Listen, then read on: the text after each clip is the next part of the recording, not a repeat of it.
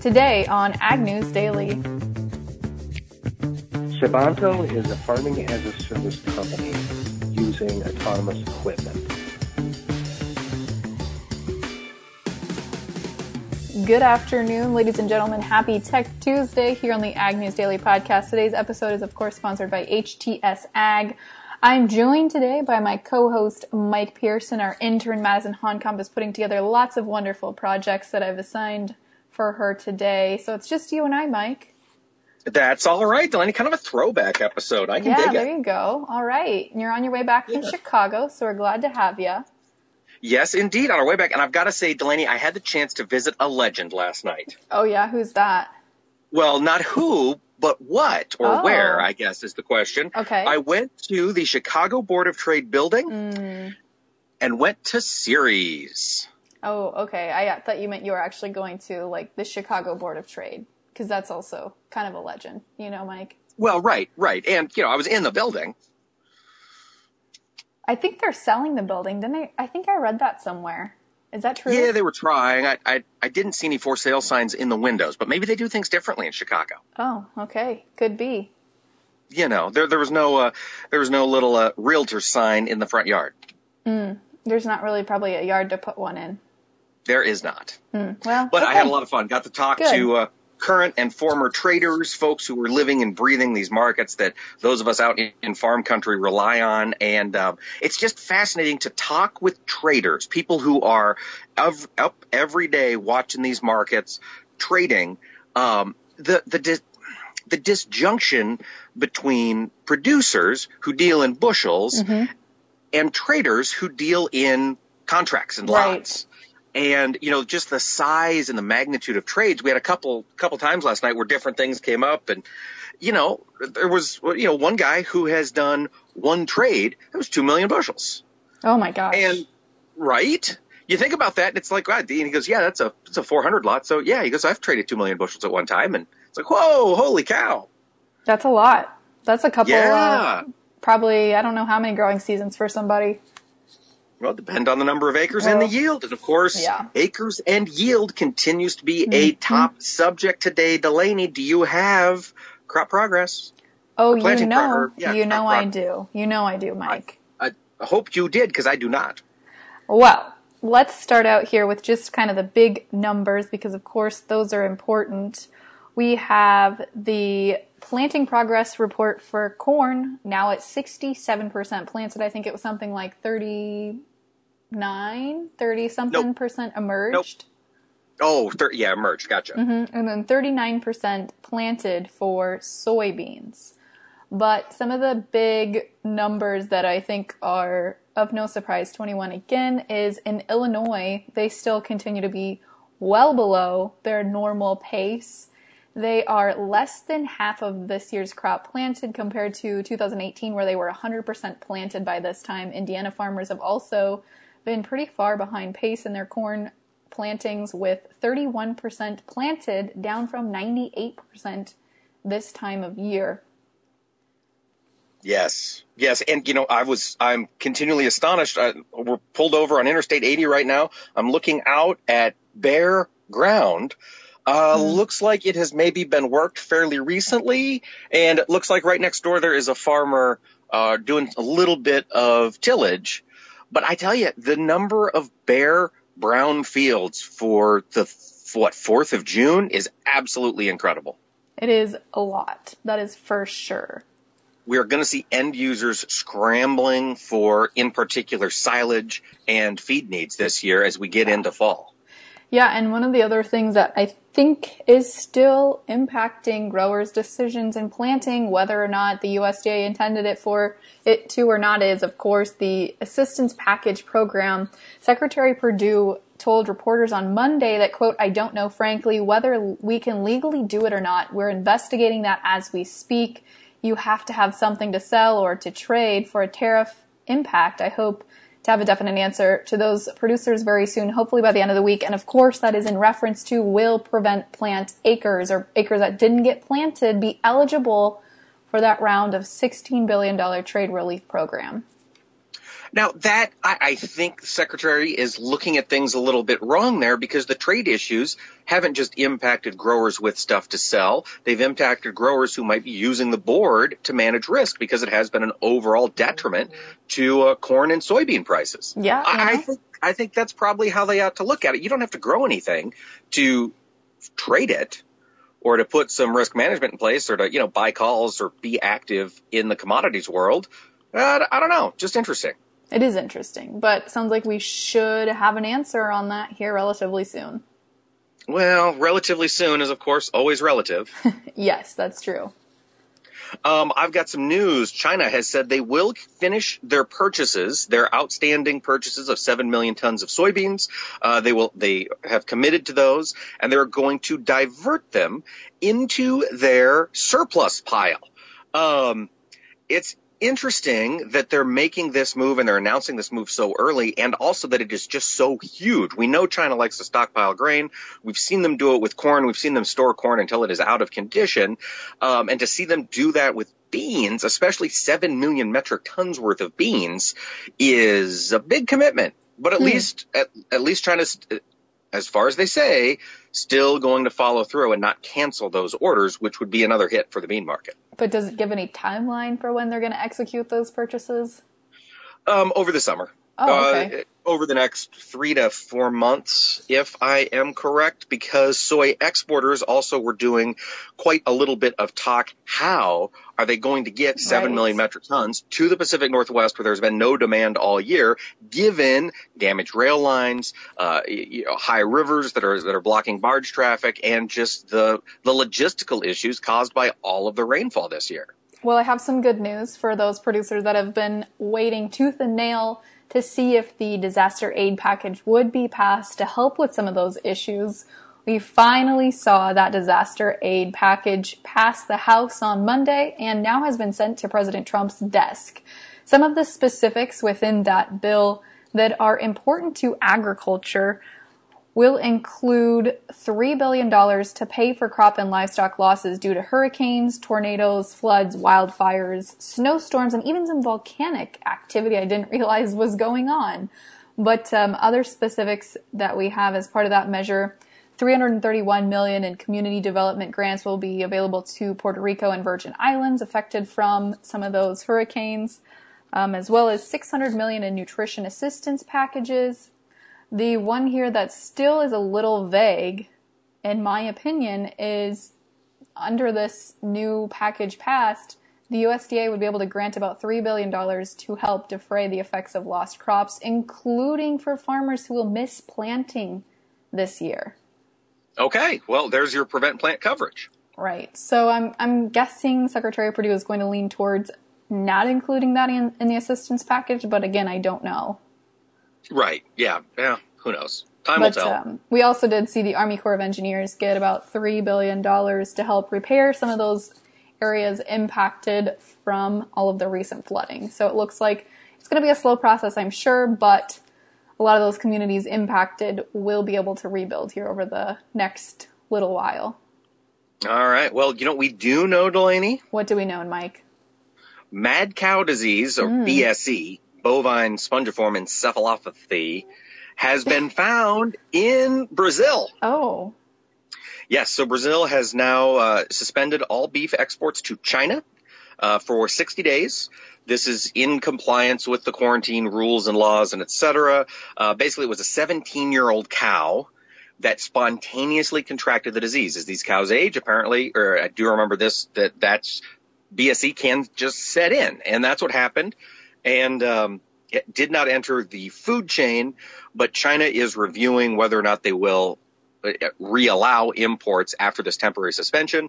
And uh, I guess we'll see what this means for the markets. That's interesting. Another um, meat market that might be impacted here over the next little bit is the Canadian market. The Canadian Agricultural Ministry put out a notice today and and uh, information here that China customs agencies have notified Canada that they will be increasing inspections of Canadian meat and meat product imports starting, I think here, pretty much as soon as possible. They say that they are trying to increase meetings, meat inspections because of African swine fever and anti-smuggling effects, etc., etc. But uh, that's yeah, something to watch as we well. know what they're really doing. Yeah, I know. It's it's retaliation for arresting the Huawei chair's daughter. Yes, well, Just like with canola, China's playing the game. They're playing the game. they're playing it well, I'd say. Well, yeah, they're they're playing it. I mean, they're they're using their muscle. Absolutely. They are, and it's uh, it's apparent that it's now seeping into how producers feel because we got the latest round of the ag economy barometers, and it showed that farmer sentiment has hit a 32 month low. Mike, Well, it's a combination of trade and just not being able to get in the field. yeah, That just wears psychologically on people. That's absolutely the case. That is why we saw the barometer drop so much, um, fallen 42 points since the start of this year. And we've had Dr. James Mintert on the podcast uh, before to talk about the barometer, but those are that's really the big impact here. The big takeaway is it's not only trade, but it's also now the wet, soggy fields. But uh, really, you can see it over the past couple of months here as they've been doing the barometer.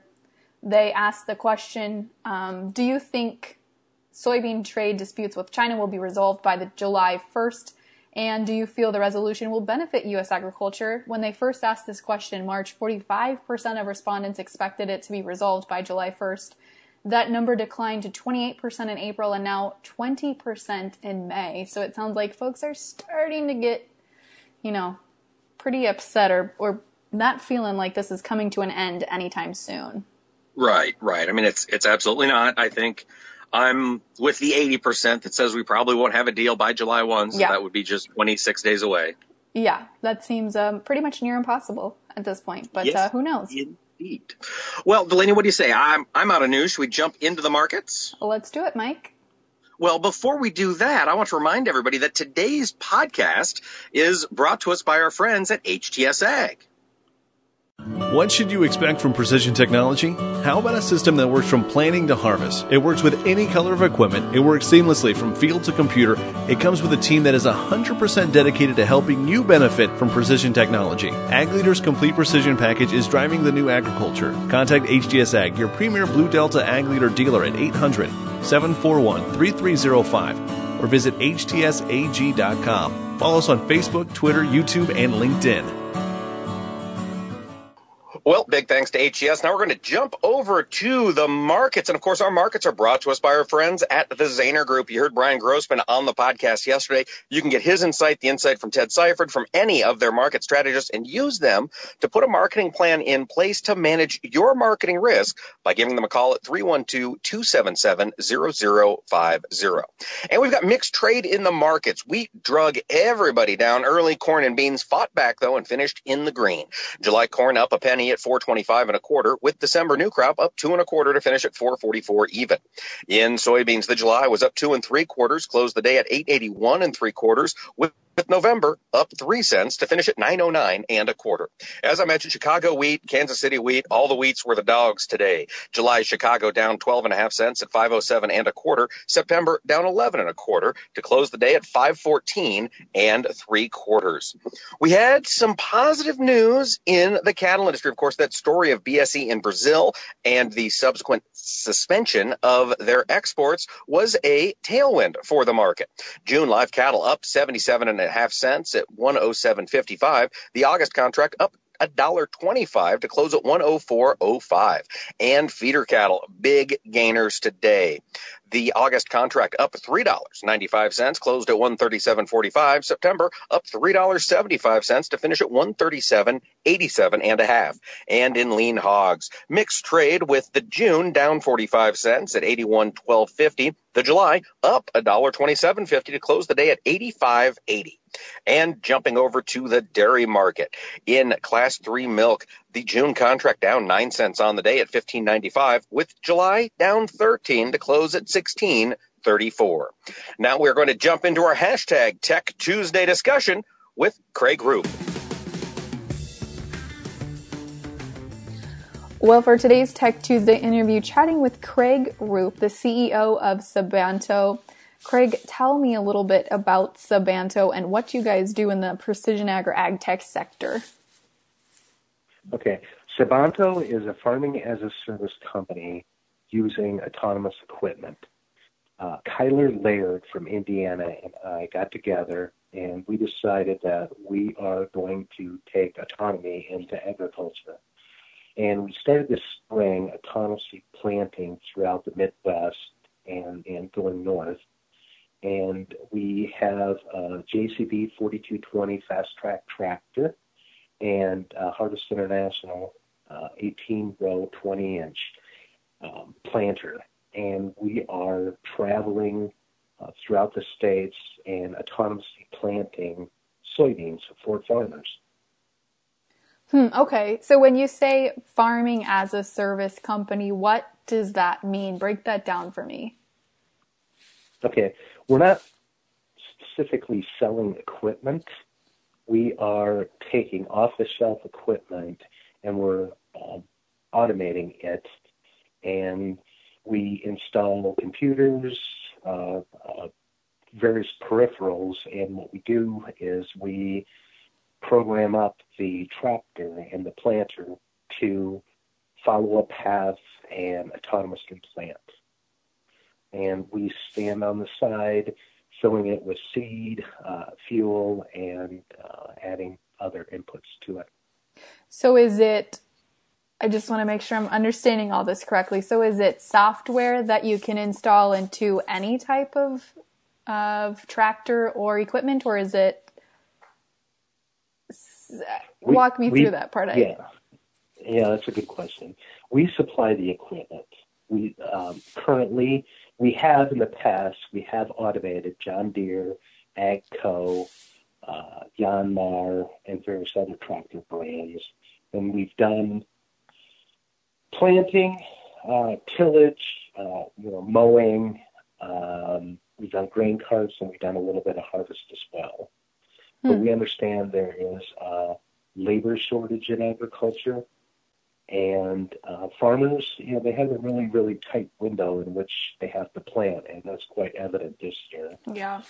And we are basically coming out to to basically um, be an extension of their their current uh, equipment lineup.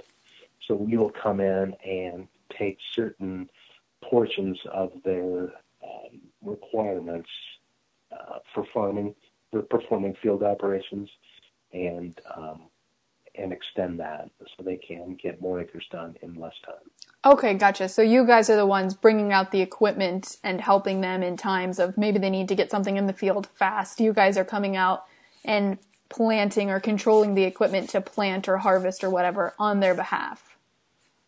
Correct. Mm-hmm. Okay, gotcha. So how does that work then if I'm a producer and I need to use your services? Am I paying you a flat rental fee? Am I paying you a per acre fee? How does that structure work? It would be a per acre fee. Okay. And, and we came out this spring almost like a proof of concept where, you know, we're just trying to break even and learn about what it's going to take to attempt to deploy an autonomous planting platform. Yeah, so and working with farmers throughout the uh, throughout the Midwest. Yeah, and you mentioned that this growing season is really unlike any other growing season that we've had in quite some time. I think seven, let's see, 1960s or 50s is the last time we've really been this far behind pace. If we continue to have inclement weather like this, do you see this type of service being a necessary requirement for the ag industry? I think it's going to be a necessary requirement because the window of opportunity to plant, um, specifically this year, is really, really is really, really tight. Mm-hmm. And I can see ourselves, um, you know, coming in, and if there's certain areas in the country where they're falling behind, could certainly come in and um, extend the uh, the capabilities of a lot of producers. And it's not necessarily that you guys plant any much faster. You're just freeing up maybe a producer or a farmer's time from having to do it themselves. Yeah, I, I mean, you know, our planter. The one advantage is our planter can go 24 7. Mm. And a lot of farmers, you know, if they get a two, three day window, and it's really, really hard for them given labor Right. and just, I guess, the, the situation they're in for them to go 24 7. And eventually, you know, that will be a reality where you deploy an autonomous piece of equipment and it clicks off 500 acres 24 7. Um, we currently we have a 30 foot planter, but you know part of part of this this proof of concept going out is try to get a feel for what size equipment is required to do this. Given that we are mobile, you know there were there were certain constraints that we had to follow. I, I didn't like for example, I didn't want to use two semis to haul this equipment. You know, so we are limited to one semi. So we're using a 30 foot planter and a and a rather small uh, JCB tractor, but it's small in in height and width and length, but it still delivers about two and a, uh, 225 horsepower. Oh, wow. Okay. So, for uh, those of our listeners that maybe aren't super in tune with the business world, explain to us what a proof of concept is and how that aligns in the overall scheme of commercial launch. So, a proof of concept is where you I mean, the, the the service that we're offering is not is not mature enough at this point in time, and we went out to um, to learn, you know, what are some of the the hurdles and the the uh, constraints that we ha- have to operate under. You know, and I go back, you know, we can do 500 acres per per day, but you know, how are we going to um, tender it with seed? You know, how is fuel going to be handled? Um, what are some of the, I guess, the areas where we need a little bit more mature technology? You know, we wrote this software over the past two, three years, and and it works. You know, it works fairly well, but there are just other types of uh, requirements and necessities that we need in the software that we're going to be updating um, this year Okay. uh, for the for the 2020 um, So is- planting season. Is 2020 really when you feel like this will be ready to launch on a bigger scale? I, I believe it is. Yeah, we're we're going to continue this year uh, doing double crops, uh, planting double crops, and and performing some tillage and and maybe even take on some harvest uh, type um, uh, activities. But uh, we're we're not stopping with just planting, and we're not stopping this year. We're going to go back, go back to the drawing board, clean up, fix, develop some some um, some more uh, uh, capabilities, and then come out uh, in 2020 a little bit uh, stronger. Yeah, well, I mean, like you've said, the need is definitely there with the labor shortage, especially that we see in the ag industry. Craig, explain to me, I, I guess it's kind of a two part question here. The first is what kind of maintenance or involvement does a farmer need to have when this op- when this type of equipment is running? Is it just let it go? Do I need to stand there and watch it? And then secondly, how do you defend the argument that technology like this is just eventually going to replace producers in, in general? Uh, so, okay, both very good questions. Um, for starters, what we do is we um, we supervise it. So there's no maintenance in terms of the farmer. Um, he is, you know, he is just going to be using the service. We maintain the equipment. We supervise the equipment. The equipment is actually, you know, it's fully autonomous, meaning it it is deciding what to do, where to go, and and and all that. We just sit back and supervise it, making sure it's going in the right direction, making sure the planter's working properly, and so on. Now, this will never be a replacement for the producer or for the farmer. Um, you know, what hybrid you use, what population you use, what um, uh, what seed uh, variety or hybrid, that is still com- completely, uh, you know, up to the producer. We have no desire of doing that. Looking at the data, doing any data analytics on on the on the planted, the applications, or the harvest, that is that is not in our domain. Um, so the farmer is it, it's going to be a tool for the farmer. Definitely will not be a replacement. All right, I'm sure uh, our farmer audience members like to hear that. But Craig, if they have, if they've their interests have been piqued during this discussion, where can they go to find out more information about your 2020 launch for this Sabanto autonomous ag product? Yeah, you can go to www.sabantoag.com, S-A-B-A-N-T-O-A-G.com, or you can um, email me at craig.rupp, C-R-A-I-G dot R-U-P-P at sabantoag.com. Awesome. Well, Craig, thank you so much for your time today. Really have appreciated it. Well, thank you.